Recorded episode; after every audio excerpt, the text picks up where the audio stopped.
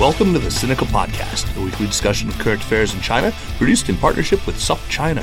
SupChina is the best way to keep on top of all the latest news from China in just a few minutes a day through our excellent newsletter, handcrafted with love by Jeremy Goldkorn and his crack team, through our smartphone app, or at the website at supchina.com. We feature uncensored, original reporting and commentary from and about China, covering topics from the Belt and Road Initiative to the South China Sea, from U.S.-China competition in technology to the plight of the Uyghurs in Xinjiang, and much, much more. We are sure you'll agree it's a feast of business, political, and cultural news about a nation that is reshaping the world. I'm Kaiser Guo, coming to you today from the Sinica South Studio in Durham, North Carolina. This week and next, we have a special treat for you, a two-part interview with Shelley Rigger, perhaps the best-known scholar in the U.S. focusing on the history and politics of modern Taiwan. She is Brown Professor of Political Science and Assistant Dean for Educational Policy at Davidson College in my own home state of North Carolina, where she's been since 1993. This interview originally ran on one of my absolute favorite China podcasts, the University of Pennsylvania's Center for the Study of Contemporary China podcast with Neysun Mahbubi. Neysun, who you'll be hearing on Sinica in just a couple of weeks, is a fellow in Chinese law at the center, and he teaches law at UPenn's law school. And as you will see, he is a wonderful and deeply learned interviewer.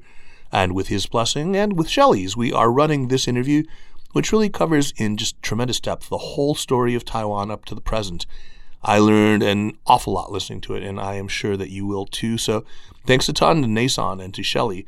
Make sure to subscribe to the UPenn Center's podcast, and please enjoy the first of this two-part interview.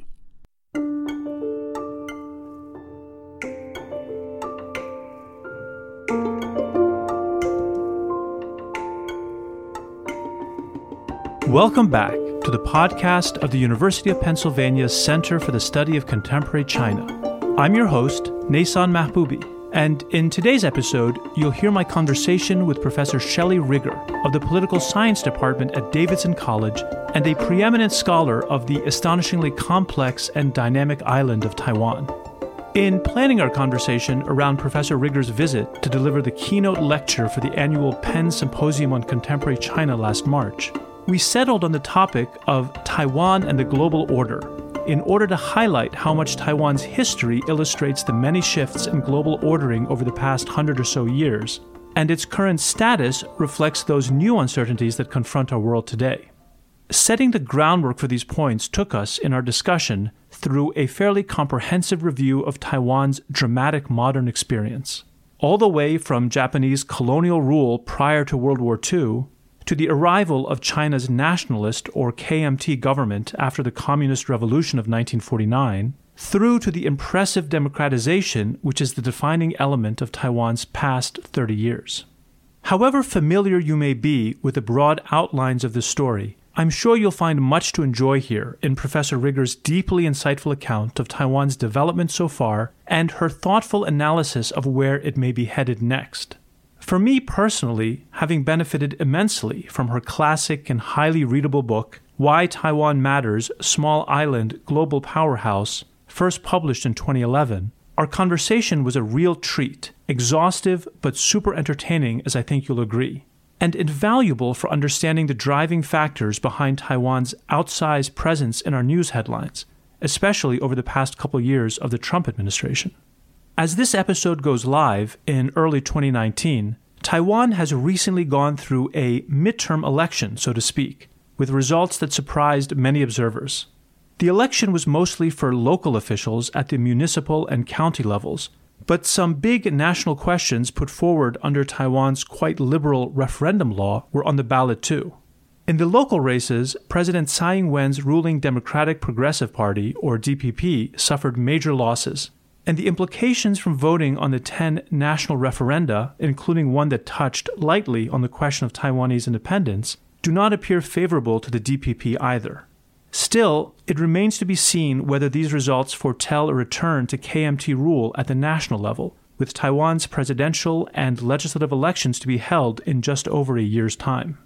What is clear to most observers, however, is that Taiwan's raucous democratic experiment continues to be strikingly robust, even as it grapples with many of the same challenges right now plaguing more mature democracies the world over, and as it proceeds against the backdrop of China's ever-deepening shadow.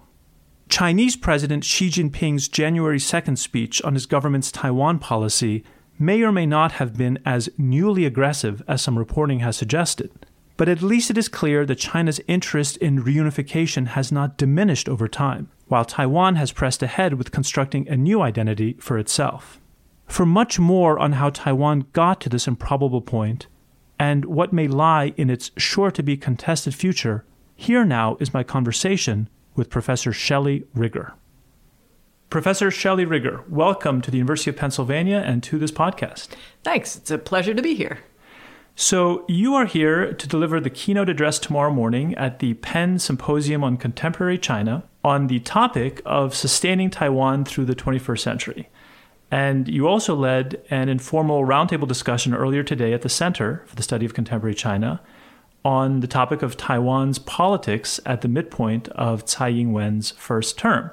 So at the risk of completely overburdening you during this visit, we also thought we might take the opportunity to record this podcast with you on a topic that draws on both of your presentations here, namely that of Taiwan and the global order. So I think that's probably a good idea, because being in podcasts is one of the ways that I can sustain myself through the 21st century as a modern person. Well, I can't think of a better guide for the conversation we're about to have on Taiwan than you. You're one of the country's preeminent authorities on Taiwan, and you're the author of my personal favorite book as an introduction to Taiwan, titled Why Taiwan Matters: Small Island, Global Powerhouse. I read it before I went to Taiwan for the first time and learned a ton from it, and then found that when I got to Taiwan, it was on sale at every bookstore that I visited, and I cannot recommend it more highly to our listeners. Well, thank you very much for that recommendation, and you probably won't find it, listeners, in bookstores in the U.S. Unfortunately, it always surprises me to see it in a bookstore, because, you know, the kind of books that academics write rarely make it onto the shelves of actual bricks and mortar bookstores.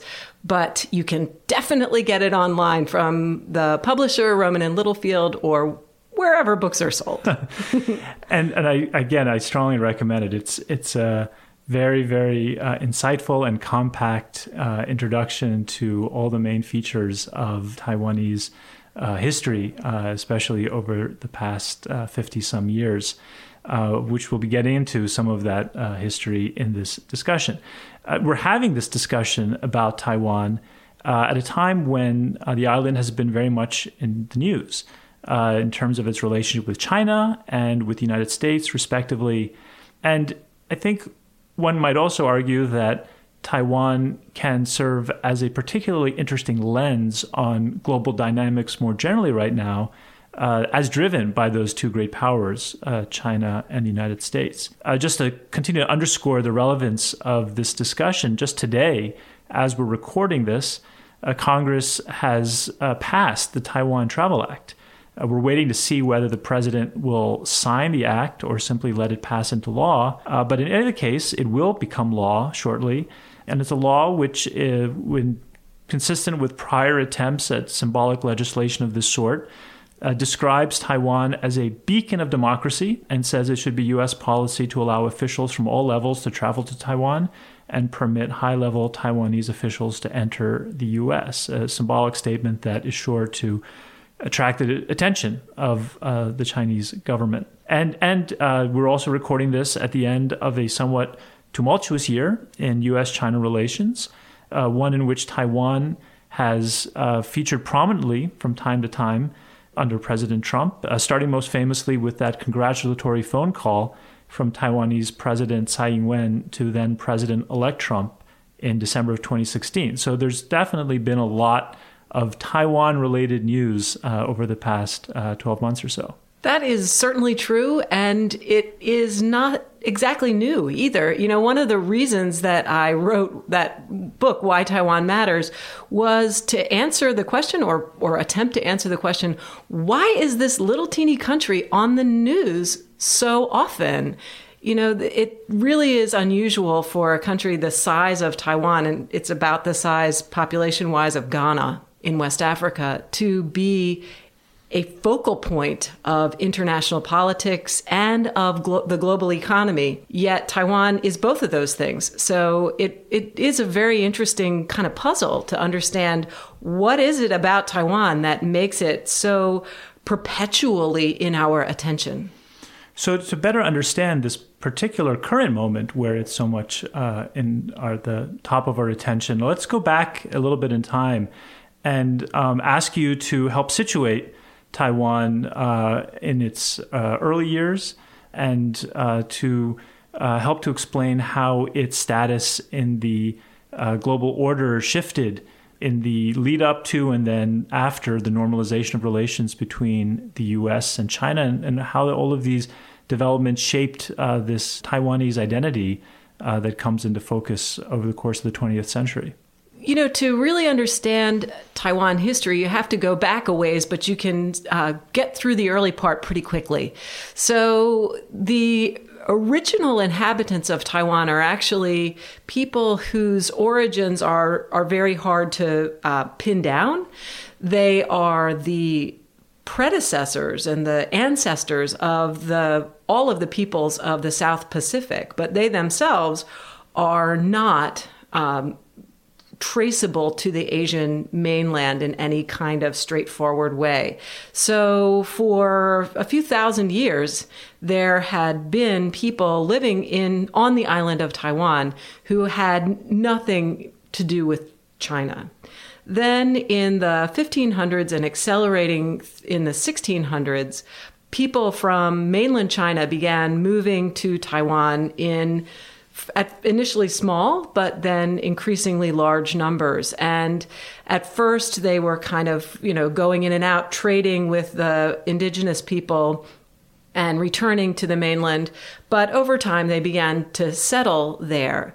So what you have in Taiwan is you have a kind of base layer of what we would call now Taiwan's indigenous or aboriginal peoples.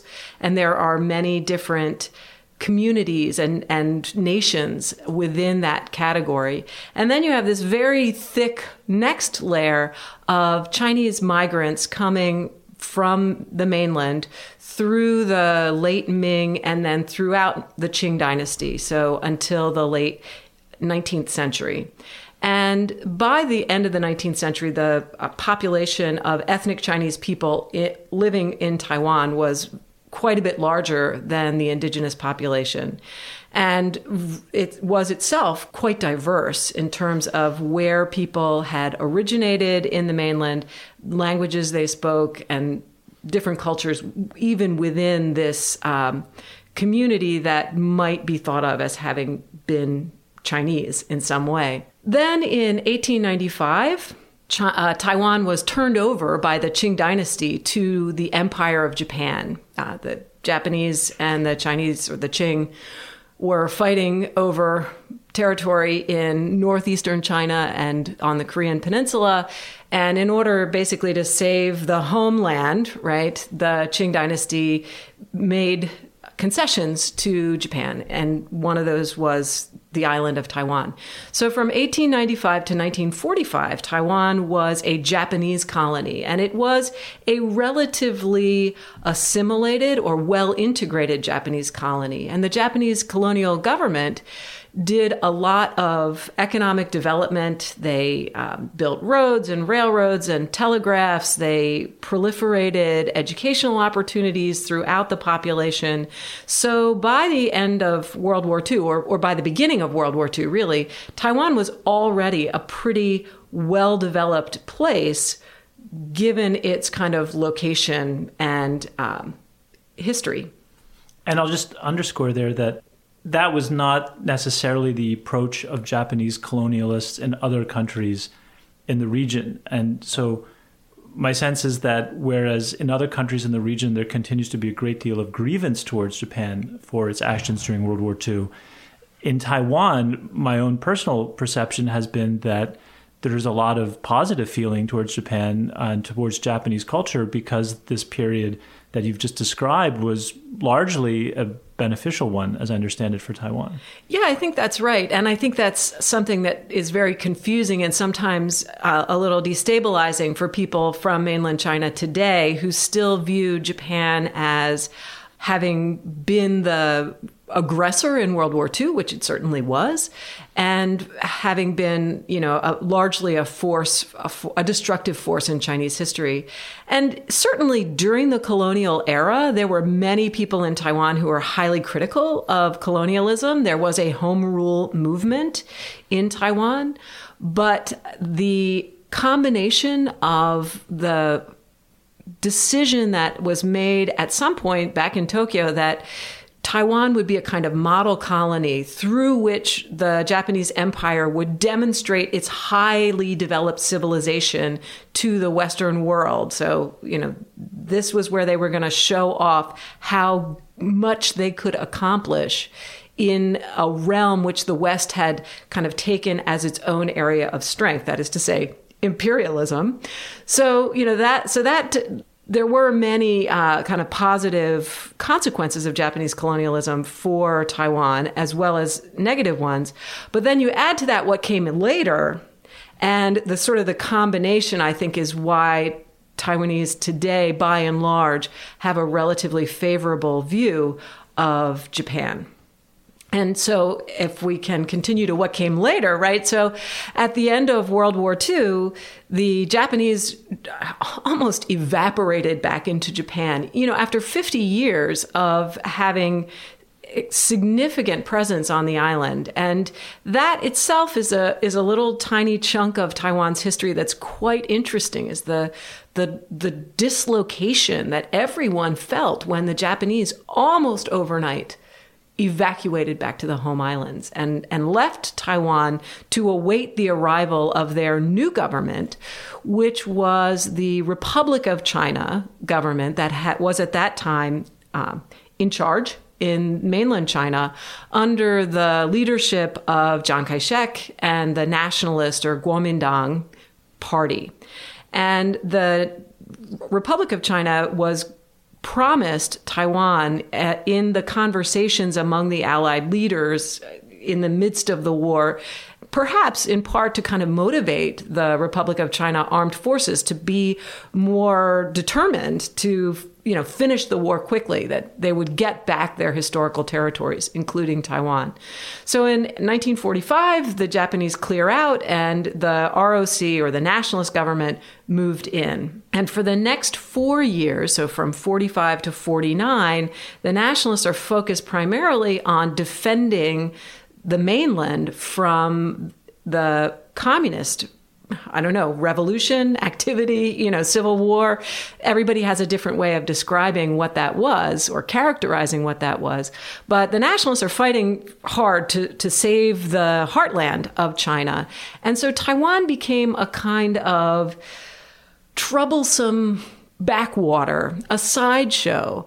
But for the people of Taiwan, to realize that they had become this kind of sideshow and that their island was supposed to be kind of a platform from which the nationalists could prosecute this other war and could achieve their real goal, that was kind of shocking and kind of unsettling for people in Taiwan, many of whom had imagined that the return of an ethnically Chinese government was consistent with the destiny of the Taiwanese people, who were, after all, themselves ethnically Chinese for the most part. Mm-hmm. So the whole issue of, you know, are we Chinese? Are we not Chinese? What are we here for? What is our purpose as a people, as a place, begins to be destabilized in those 4 years. And just to be clear, is this is still before the communists take over China. So this identity is already is destabilized even in this period where the nationalist government is in control in China, and there has yet to be the successful communist revolution. Correct. And the sort of climactic event for that took place in February of 1947, when the rising dissatisfaction and frustration of Taiwanese people with the kind of administration they were getting, which was a lot more like a military occupation than, you know, the restoration to the motherland that they had been kind of anticipating. And this is understandable because until 2 years earlier, right, Taiwanese men were in uniform fighting alongside the Japanese. They fought as Japanese because they understood themselves to be subjects of the Japanese emperor. So the fact that the nationalists came in with a kind of sentiment of suspicion is entirely understandable. It's one of those sort of tragedies of history, right? But anyway, the Taiwanese did not respond well to being treated like occupied territory. And in February of 1947, there was an uprising, to make a long story short, against the nationalists that was suppressed with a high degree of violence. And that violence continued in a more sort of chronic rather than acute form for a couple of decades after that. And that incident is referred to commonly as the 228 incident. Right, because the date was February 28th that began it. So, you know, there was a lot of bad blood already. By the middle of that sort of Civil War interregnum from 45 to 49. Then in 49, the mainland falls to the communists and the nationalist government moves en masse to the last safe redoubt for the nationalists, which is Taiwan. And suddenly there are 2 million new people in Taiwan, and they expect to take over and to be in charge. And they're 2 years after they've brutally suppressed this uprising rooted in Taiwanese identity. I feel like that point just doesn't get the attention it deserves when people think about the nationalists moving to Taiwan in 49. That was one of the major takeaways from reading your book for me, was how dramatic that is, that only 2 years after this government brutally suppresses Taiwanese, I don't know what you would call them, activists, let's say, they moved to Taiwan looking for security against this other enemy in mainland China. Yeah, no, that's a good way to put it. And not only refuge for themselves, but also the expectation that Taiwan will allow itself to be mobilized for the nationalists' mission, which is to recover the mainland from what they called communist bandits. So suddenly Taiwanese are expected to subjugate their own interests to the interests of the Chinese nation as it is imagined by the nationalists, which is a unified nation encompassing the Qing territories at the height of, you know, the Qing Empire, all those under one flag, speaking Mandarin, you know, practicing a very specific form of Chinese identity, which is a kind of elite Chinese culture, and that everybody in Taiwan was supposed to get in line and learn how to be that kind of a Chinese person and put themselves in the service of reversing the communist success. And one other point in that I've always, if I'm getting it right, I've always thought was incredibly dramatic is that the Taiwanese legislature under the Kuomintang in Taiwan, the districts were rooted in the districts of mainland China, which I still can't fully get my head around that. I don't understand how that works logistically, but if I'm getting that right, that just, it always blows my mind. Yeah, so in 1947, the Republic of China had legislative elections. And so there were people elected in all of the provinces that we know and love today, and several that are no longer extant, either because they're not part of China anymore or because they've been absorbed into others. But they had these elections, and when they moved from the mainland to Taiwan to seek refuge, they brought as many of those legislators with them as they could. And enough to kind of repopulate the legislature in Taiwan. And those people, those individuals, retained their seats from 1947 to 1991 because the logic went, we can't replace these guys until we can have an election back in their home district in Hubei or Xinjiang or wherever. So they have to just keep their seats. And needless to say, between 1947 and 1991, you have significant attrition of politicians in the legislature. So they would just go down the list of runners-up and fill the seats with, you know, someone else that they could find. So it really was a kind of very arrogant act that the nationalist government did to assume that this sojourn on Taiwan would be very short and that the institutions of the ROC government could be preserved in amber there for that short interval and then simply reinstated on the mainland. That was their plan, and they did not allow that plan to be questioned or revised for many decades. Is there essentially no representation of Taiwanese, not just districts, but Taiwanese people in the Taiwanese legislature from 1947 to 1991? They had the same representation as all the other provinces of China. Hmm. So it's kind of like if Maryland were the only state in the United States of America, but there were still senators from the other 49. Maryland is still represented, just maybe not very proportionally to its population under the jurisdiction of the legislature in question. They also retained quotas in the bureaucracy. So, X percent of officials in the Ministry of Foreign Affairs need to be from Hubei or Shanxi or wherever, so that Taiwanese were also prevented from being represented proportionally in executive offices as well as in the legislature. Right. Well, so that's terrific. We've got a very nice picture for what Taiwan looks like, let's say in 1949. So how does Taiwan develop during the Cold War years? What is its role on the world stage leading up to the normalization of relations between the U.S. and China in the 1970s? And then how does that shift afterwards? So there was one more little moment of alternative possibility between 1949 and about 1951, which was when the U.S. was thinking that World War II was over and Chiang Kai-shek had lost it. That is to say, his country, and that nature would take its course in China. Then comes the Korean War, and suddenly the U.S. says, wait a minute, we can't let nature take its course, because the course of nature is the spreading of communism all over East Asia. They're already, we've already fought a war in Korea. Japan is vulnerable, so much of what happened in Japan at the end of World War II was about blocking the extension of communism into Japan.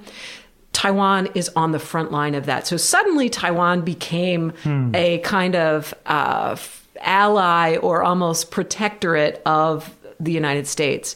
And so from the early 1950s through to the early 1970s, the U.S. position, and the U.S. was able to make this position pretty popular among all of the kind of democratic allies, Europe, Japan, Oceania, everybody kind of bought into the idea that the real Chinese government is the democratic one, the so-called democratic one. It wasn't really very democratic, but it had at least the aspiration and the history as working toward democracy. So the Republic of China on Taiwan, that's the real China. And these communists, eventually they're going to fall. And when they do, we'll have real China back. So Taiwan was able to, or I should say the ROC government under Chiang Kai-shek was able to sort of sustain that fiction for a surprisingly long time that Taiwan was going to make it and was going to represent China. even in the United Nations, even on the UN Security Council, right? China has a permanent seat in the UN Security Council. That seat was occupied by Taiwan until the early 1970s. So that was kind of the way Taiwan was understood in global terms. And that became increasingly unsustainable, starting in the developing world, you know, that sort of the non-aligned movement, and then spreading even to European countries in the 1960s and Japan, the recognition that the People's Republic of China was here to stay, and it needed to be brought into the community of nations. The U.S. was very late to that realization or to accepting that necessity, but eventually it did in the early 70s. But what that did for what that interregnum between 1951 and 1971 did for Taiwan was it created space for development. It ensured that the PRC was not going to, you know, make the final push across the Taiwan Strait and finish the job of liberating China from the ROC, although that would have been very difficult for them militarily. But, you know, there really wasn't any possibility that that was going to happen with the U.S., with Taiwan under the American umbrella, security umbrella. But it also created an opportunity for Taiwan to be developed economically, using the same development approach that Japan had used. And you know, we used to talk about the flying geese formation with Japan at the front and South Korea, Taiwan, Hong Kong, Singapore sort of following behind, using that developmental state model to achieve a very rapid economic growth with real development and, in addition, a highly, at least for Taiwan, egalitarian distribution of the fruits of development. So by the time the U.S. finally begins to realize we need to find a way to recognize the PRC, Taiwan has become a highly developed, export-oriented economy with a very prosperous and almost entirely middle-class society. And we're going to get into the story of political development in Taiwan in a moment.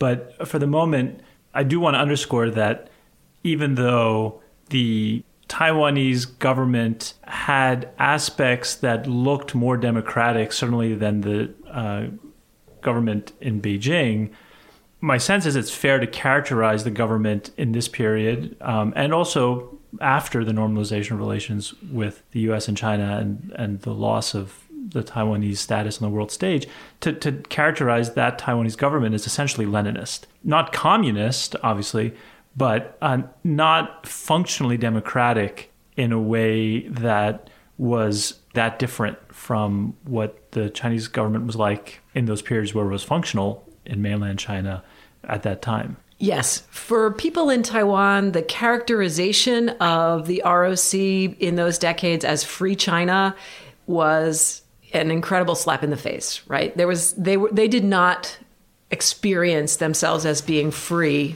or in China. Yet, you know, that was how Taiwan was understood and described, certainly in the U.S. and certainly by the nationalist regime itself. It was a single-party state with the nationalist or Kuomintang KMT party as the ruling party.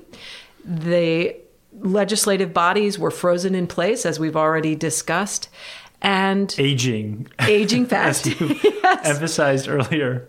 The media was completely owned and controlled either by state institutions or by party institutions. So there were 3 TV stations, one owned by the Taiwan provincial government, one by the military, and one by some other, I can't even remember now what it was, but all, you know, so there was no freedom of speech. There was no real democracy at the level of national management. However, one thing that makes all of this really tricky is that at the local level, there was democracy. So Taiwanese people, right from the early 50s, and even before the 50s, even in the 40s, were electing local leadership.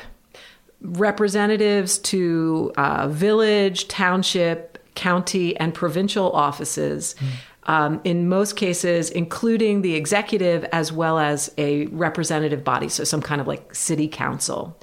So what you had was this very interesting hybrid of a single-party authoritarian state at the national level with this bubbling cauldron of competition at the local level. All of that competition is happening within a single party. So if you want to be the, you know, the township mayor, you better be a KMT member, but there are going to be two KMT members or more competing to be the township mayor. And that competition within the KMT really cultivated a spirit of democracy and cultivated a population of people who were ready to compete at higher and higher levels. So, you know, that there's, it's an infinitely complicated story where what we think is this kind of top-down heavy lid, that's real. But at the same time, there's this other thing going on at the local level. And the fact that competition was allowed and in fact encouraged because it made the country a lot easier to govern, that people were in some ways selecting their leaders where it counted. You know, most of what we care about in life happens pretty close to where we live. So the fact that people were selecting their own local leadership meant that they identified with it. They did not see the government as wholly alien, because it had roots in their own communities, in their own clans, in their own families. And I can give you an anecdote from my first trip to Taiwan, which was in 1982, so a bit after this time. But I was living with a Taiwanese family on the east coast of Taiwan, and the dad in the family was very tight with the county executive, the county magistrate, who was, of course, a KMT guy. And he explained to me one time, he said, you know, no, I don't like Chiang Kai-shek, you know, I don't like Chiang Ching-kuo, I don't like all of that at the national level. And I don't think it's a democracy. And I'm not crazy about the KMT, but he's my friend. And I think it's easier to understand Taiwan politics after the 1970s if we allow ourselves to accept that the KMT was not entirely alien or entirely an outside regime, but that it did penetrate the society and it did grow roots down into the very basic levels of political activity. I have to admit, as a scholar of Chinese politics, listening to this story, knowing how it ends up, and we'll get to that in the processes of democratization in the late 80s and 90s, this story of greater democratization at the local levels, even within the context of a Leninist state, you could see some parallels to that, especially in the 1980s in China, and going forward at the local level with the election of village leaders, some level of inter-party democracy. Of course, the Chinese story goes off in a completely different direction, it seems, given the most recent developments. But one could imagine in the 1980s seeing things happening in China and thinking, oh, this is sort of like what happened in Taiwan in the period before democratization in Taiwan. So it's a little bittersweet to hear this. But that's taking us a little far afield.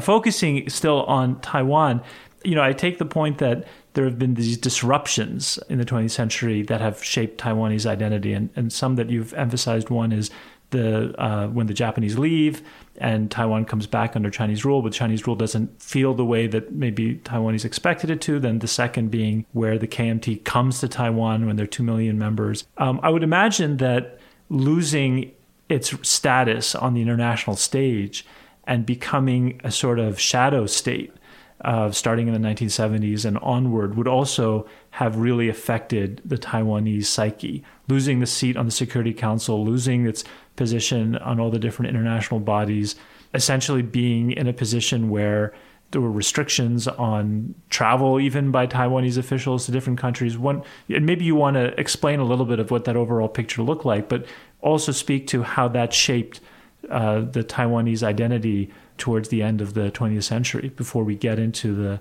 post-Cold War period? Sure. I think it was a very two-sided experience. The initial experience of discovering that the U.S. was betraying the Republic of China, which is 100% how the overture by Kissinger and Nixon to Mao and Zhou Enlai was understood on Taiwan, a betrayal by the U.S.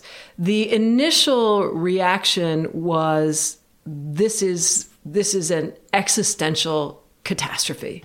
We can't possibly survive. That, you know, the idea that Taiwan would be left alone to face the communists, and that the U.S. would have chosen the communists over, at that time, a military ally, because one of the things that Nixon and Kissinger had to do in order to move this process along was to abrogate a mutual defense treaty with the Republic of China. You know, that was really shocking. And I think many, many, many people in Taiwan believed it was the end. But in another way, it was so liberating because it released Taiwan from the necessity to pretend to be China. And it opened the door to reimagining Taiwan in a new way. So the obligation of the Taiwanese people and you know, even Taiwan as a physical geographical space, to subjugate itself to the destiny of China is gone once the world says, nope. You know, it's no longer the destiny of China to be taken over. So, you know, at first, it was the worst thing that could ever have happened. But I think it was the beginning of the end of the fantasy. And that fantasy of reunification under the ROC government was what was standing in the way of changing the political system to a democracy, because you couldn't replace all those representatives from all those provinces in mainland China as long as you were still holding out the plan and the expectation that they were going to get their jobs back in Beijing or in Nanjing. Actually, that was the capital of the ROC. So as long as this fiction was sustainable, Taiwan was unable to move either toward a new identity or a new political system. So I think in the end, it was a very positive. But there was one more. This is not so important, but I can't resist asking: was the experience an incremental one, or was it like ripping a Band-Aid off? Did it just happen overnight, or was it a series of steps that eventually kind of culminated in, oh, this is our new reality? I think it happened very quickly, you know, because people could maybe have anticipated, and I'm sure there were people at the highest levels of the ROC government, actually perhaps not at the very highest level, but, you know, some layer or two below Chiang Kai-shek himself who knew that this was being discussed. But you have to remember the secrecy with which Nixon and Kissinger prepared this process. I think what should and probably did to a great extent tip them off was the loss of the United Nations seat. But even there, right, that happened a year before they lost a U.S. recognition, or the process of losing U.S. recognition began.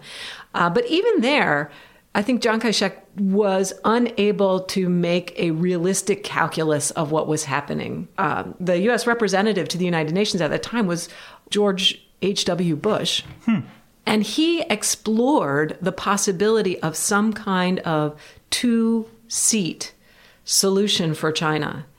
But Chiang Kai-shek would have none of that. He said, I am the Chinese president. There's only one China, and it is the Republic of China, and we will walk out of the United Nations before we will accept representation alongside these communist bandits. Wow. So that's how Taiwan lost their seat in the UN, right? So they should have known that wasn't going to be the last domino to come down, yeah. But people, nonetheless, were very surprised when they learned that Nixon was going to China, and that there would be, you know, that a deal had been made to, in effect, de-recognize Taiwan within some very short period of time. And that is where another one of these historical curveballs comes winging in and changes the calculus in a way that could not have been predicted. And that was in 1972, Nixon and Mao put into motion the process of normalization of relations between the United States of America and the People's Republic of China. And then, almost immediately, Nixon's under fire, in danger of impeachment, resigns the presidency. Mao is dying and dies. And so instead of the process kind of moving through the kind of normal diplomatic channels, everything gets stuttery and backed up by these completely random events of the mid-1970s. Well, Taiwan does not miss this opportunity, okay? So while the U.S. is arguing about whether or not to impeach Richard Nixon, and China is trying to figure out how to replace Mao Zedong, Taiwan is working behind the scenes to secure the support of the United States Congress and to find a way for the abandonment and betrayal not to be total. So the way I always think about this is it's kind of like in the fairy tale of Sleeping Beauty, where all of the fairies come in and they give the baby their gifts. And then the angry fairy comes in and she says, you know, here's my gift. You're going to prick your finger on a spindle and die. And then there's one more good fairy and she comes in and says, I can't reverse this curse, but I can soften it, right? Instead of pricking your finger and die, you'll fall asleep for 100 years. That's pretty much what Congress did in this legislation that they passed in 1979 called the Taiwan Relations Act. They couldn't stop normalization. They couldn't stop the U.S. from derecognizing the Republic of China, but they could soften the effects of that by creating legislation that requires the U.S. government to treat Taiwan for all sort of normal business as if it is a state. So we have an office. The United States has an office in Taiwan where we have people who are on leave from the State Department who perform the normal consular and diplomatic functions of an embassy. And we have consulate-like offices in other cities in Taiwan. The U.S. also continued to sell military equipment and continues to this very year to sell military equipment to Taiwan. So in that brief little moment of confusion between 72 and 79, Taiwan managed to put into place the essential infrastructure for its own survival. And by getting the U.S. Congress on its side, I wonder if, is that simply an accident of history, or if there's something about the dynamic of political power in the U.S. that would make the presidency be oriented towards China and the Congress be oriented towards Taiwan? Is there some systemic logic to that? Or is it simply as an accident of history, really, of these particular things that happened in the mid-70s with the impeachment of Richard Nixon and so on, and maybe the Taiwanese sophistication about the U.S. Congress that presumably the PRC government in the 1970s did not have? Yes, I think there is a little bit of systemic logic in the sense that the executive branch is responsible for national security, and it has historically, in the current moment, we are still finding out whether this historical trend will prevail, but has historically been more kind of prudent and cautious with respect to China than the Congress, the legislative branch in the U.S., has been. So Congress, you know, in 72, there were lots of Republicans in Congress who were furious at Nixon for going to China. You know, we always say Nixon's the only one who could have done it. Well, he only just barely got away with it. And a lot of those kind of old Cold Warriors were still looking for a way to reverse that, what they saw as betrayal, right? They talked about selling Taiwan down the river and, you know, they didn't like it. And I think it is true that Congress can make these kinds of symbolic statements, even when maybe a more realistic or pragmatic national security leader would say, it would be great to be able to stand up for our values in this situation, but it's really very risky to do so. Members of Congress have historically, across a range of issues, said, pragmatism, you know, America stands for things. And, you know, you can see that you began this conversation by mentioning the Taiwan Travel Act. It is exactly the same thing. You know, Congress continuing to say the U.S. should stand up for Taiwan. Taiwan shares our values. Taiwan has been a good friend to the U.S. for decades, has basically done everything American presidents have ever asked of it. How can we continue to treat Taiwan as such a second-class citizen in our diplomacy? And, you know, so right now, to this very day, we still hear the legislative branch in the U.S. speaking about Taiwan in those terms.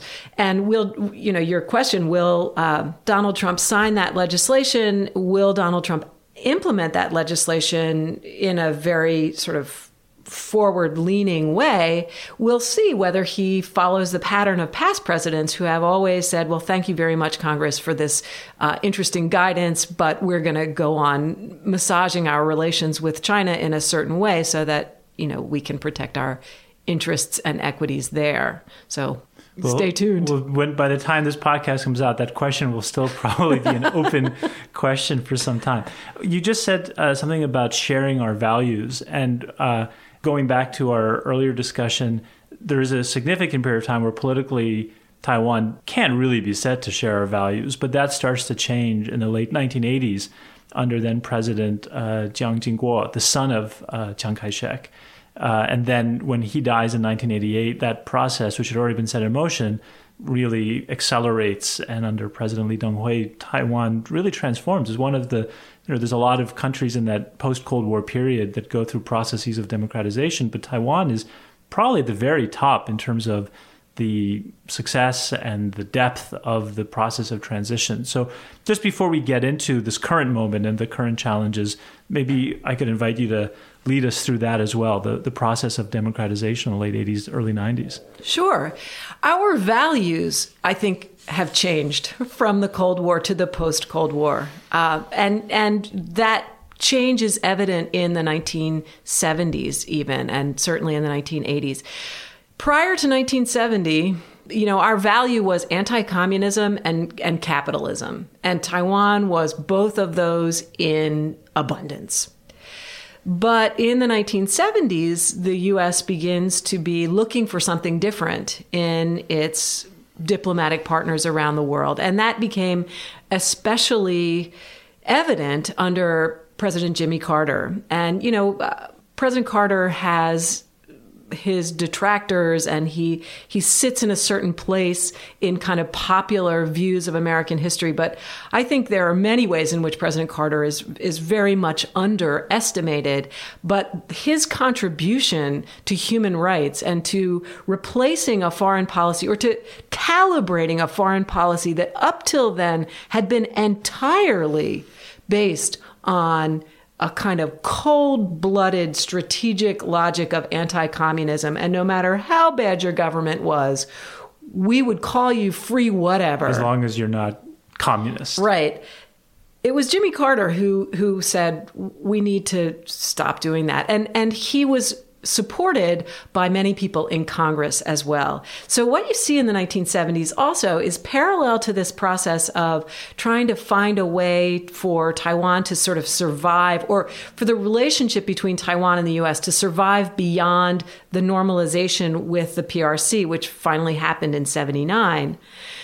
Parallel to that process, you have in Congress a process that is pressuring the Taiwanese government to become more liberal and to relax restrictions on speech, to tolerate more dissidents and protest. And so in the 1970s, as people in Taiwan began to kind of respond to this changing international environment and actually raise the what had been an unspeakable question, why are we still under a single-party authoritarian regime if we're not going to go back to the mainland? as people in Taiwan became more assertive about posing that question, they got a certain amount of protection from people outside Taiwan, especially in the U.S. Congress, who would raise human rights violations as a reason to put pressure on the Taiwanese government. So there's a kind of, you know, it wasn't like one day they just turned the switch and Taiwan was democratic. People had to fight for it. A handful of people had to die for it, but it's a small handful compared to almost any other country. Sometimes, you know, when my Taiwanese political activist friends are talking about how hard it was and how bad it was and how evil Chiang Ching-kuo in particular was, I have to remind them, you know, I can list pretty much everybody who was martyred to the cause of Taiwan's democratization. And I fully understand that one martyr is too many. But if we look at South Korea and the hundreds of people who died to push for what is also considered to be a relatively successful and relatively easy democratization, you know, Taiwan really did pull this off with an astonishing and impressive degree of kind of smoothness and peacefulness. But it wasn't perfectly smooth or perfectly peaceful. And the 1970s were a period of where it wasn't clear how it was going to go. And there was the opportunity during the 1970s for the ROC government to decide, you know, we will not let this country change. We will burn it down. And we are this very day watching countries burn because their leaders refuse to let go of power. I think we have to give some credit, especially to Chiang Ching-kuo, for deciding. So Chiang Ching-kuo, Chiang Kai-shek's son, who took over as president after his father's death, we have to give some credit to Chiang Ching-kuo for deciding to let it go and to relax restrictions on freedom of speech and activism, publishing, political organizations. In 1986, a group of people decided, even though it's against the law to form a political party, we're just going to do it and we're going to see what happens. And Chiang Ching-kuo did nothing. That was in September of 1986. And then in the summer of 87... They tried doing that in China, too. Yes, that's right. Didn't work out quite the same way. And so a year after that, Chiang Ching-kuo told Katharine Graham, the star, you know, Meryl Streep plays her in The Post. He told Katharine Graham, I'm going to lift martial law pretty soon. And so, you know, he just made the decision. He made the choice to allow Taiwan to go forward in a democratic direction rather than trying to suppress this energy for change by force. So after 1987, it was kind of like a snowball rolling down a hill. There was no stopping it. And the KMT, the Nationalist Party, tried to direct the snowball in various ways, but it was picking up steam. Chiang Ching-kuo died in 1988, and his successor was Lee Teng-hui. And Lee Teng-hui was very important because his ancestors were from the group of Taiwanese who had ethnic Chinese in Taiwan who had been there since before the Japanese colonial era. So he was not one of the 2 million recent arrivals. He was from a what we would call a real native Taiwanese family.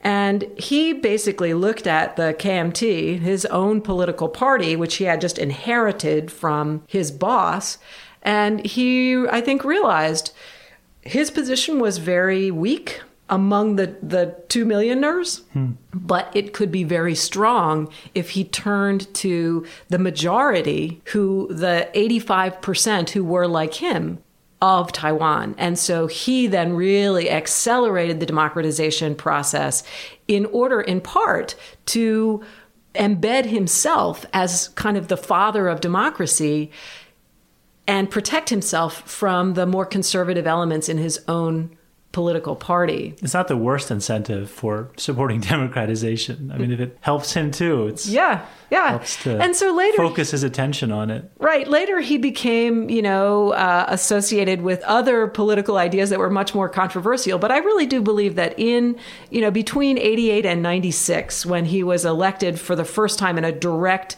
presidential election, a true democratic presidential election, the first time Taiwan had one, that his real goal was to lift Taiwan out of the trap it had been in of being dependent on this kind of fantasy or fiction of unification under the ROC and allow it to emerge not fully independent because, the PRC was not going to allow that. And also the KMT would not have allowed Lee Teng-hui to do that, but to emerge as something that was fully realized in itself.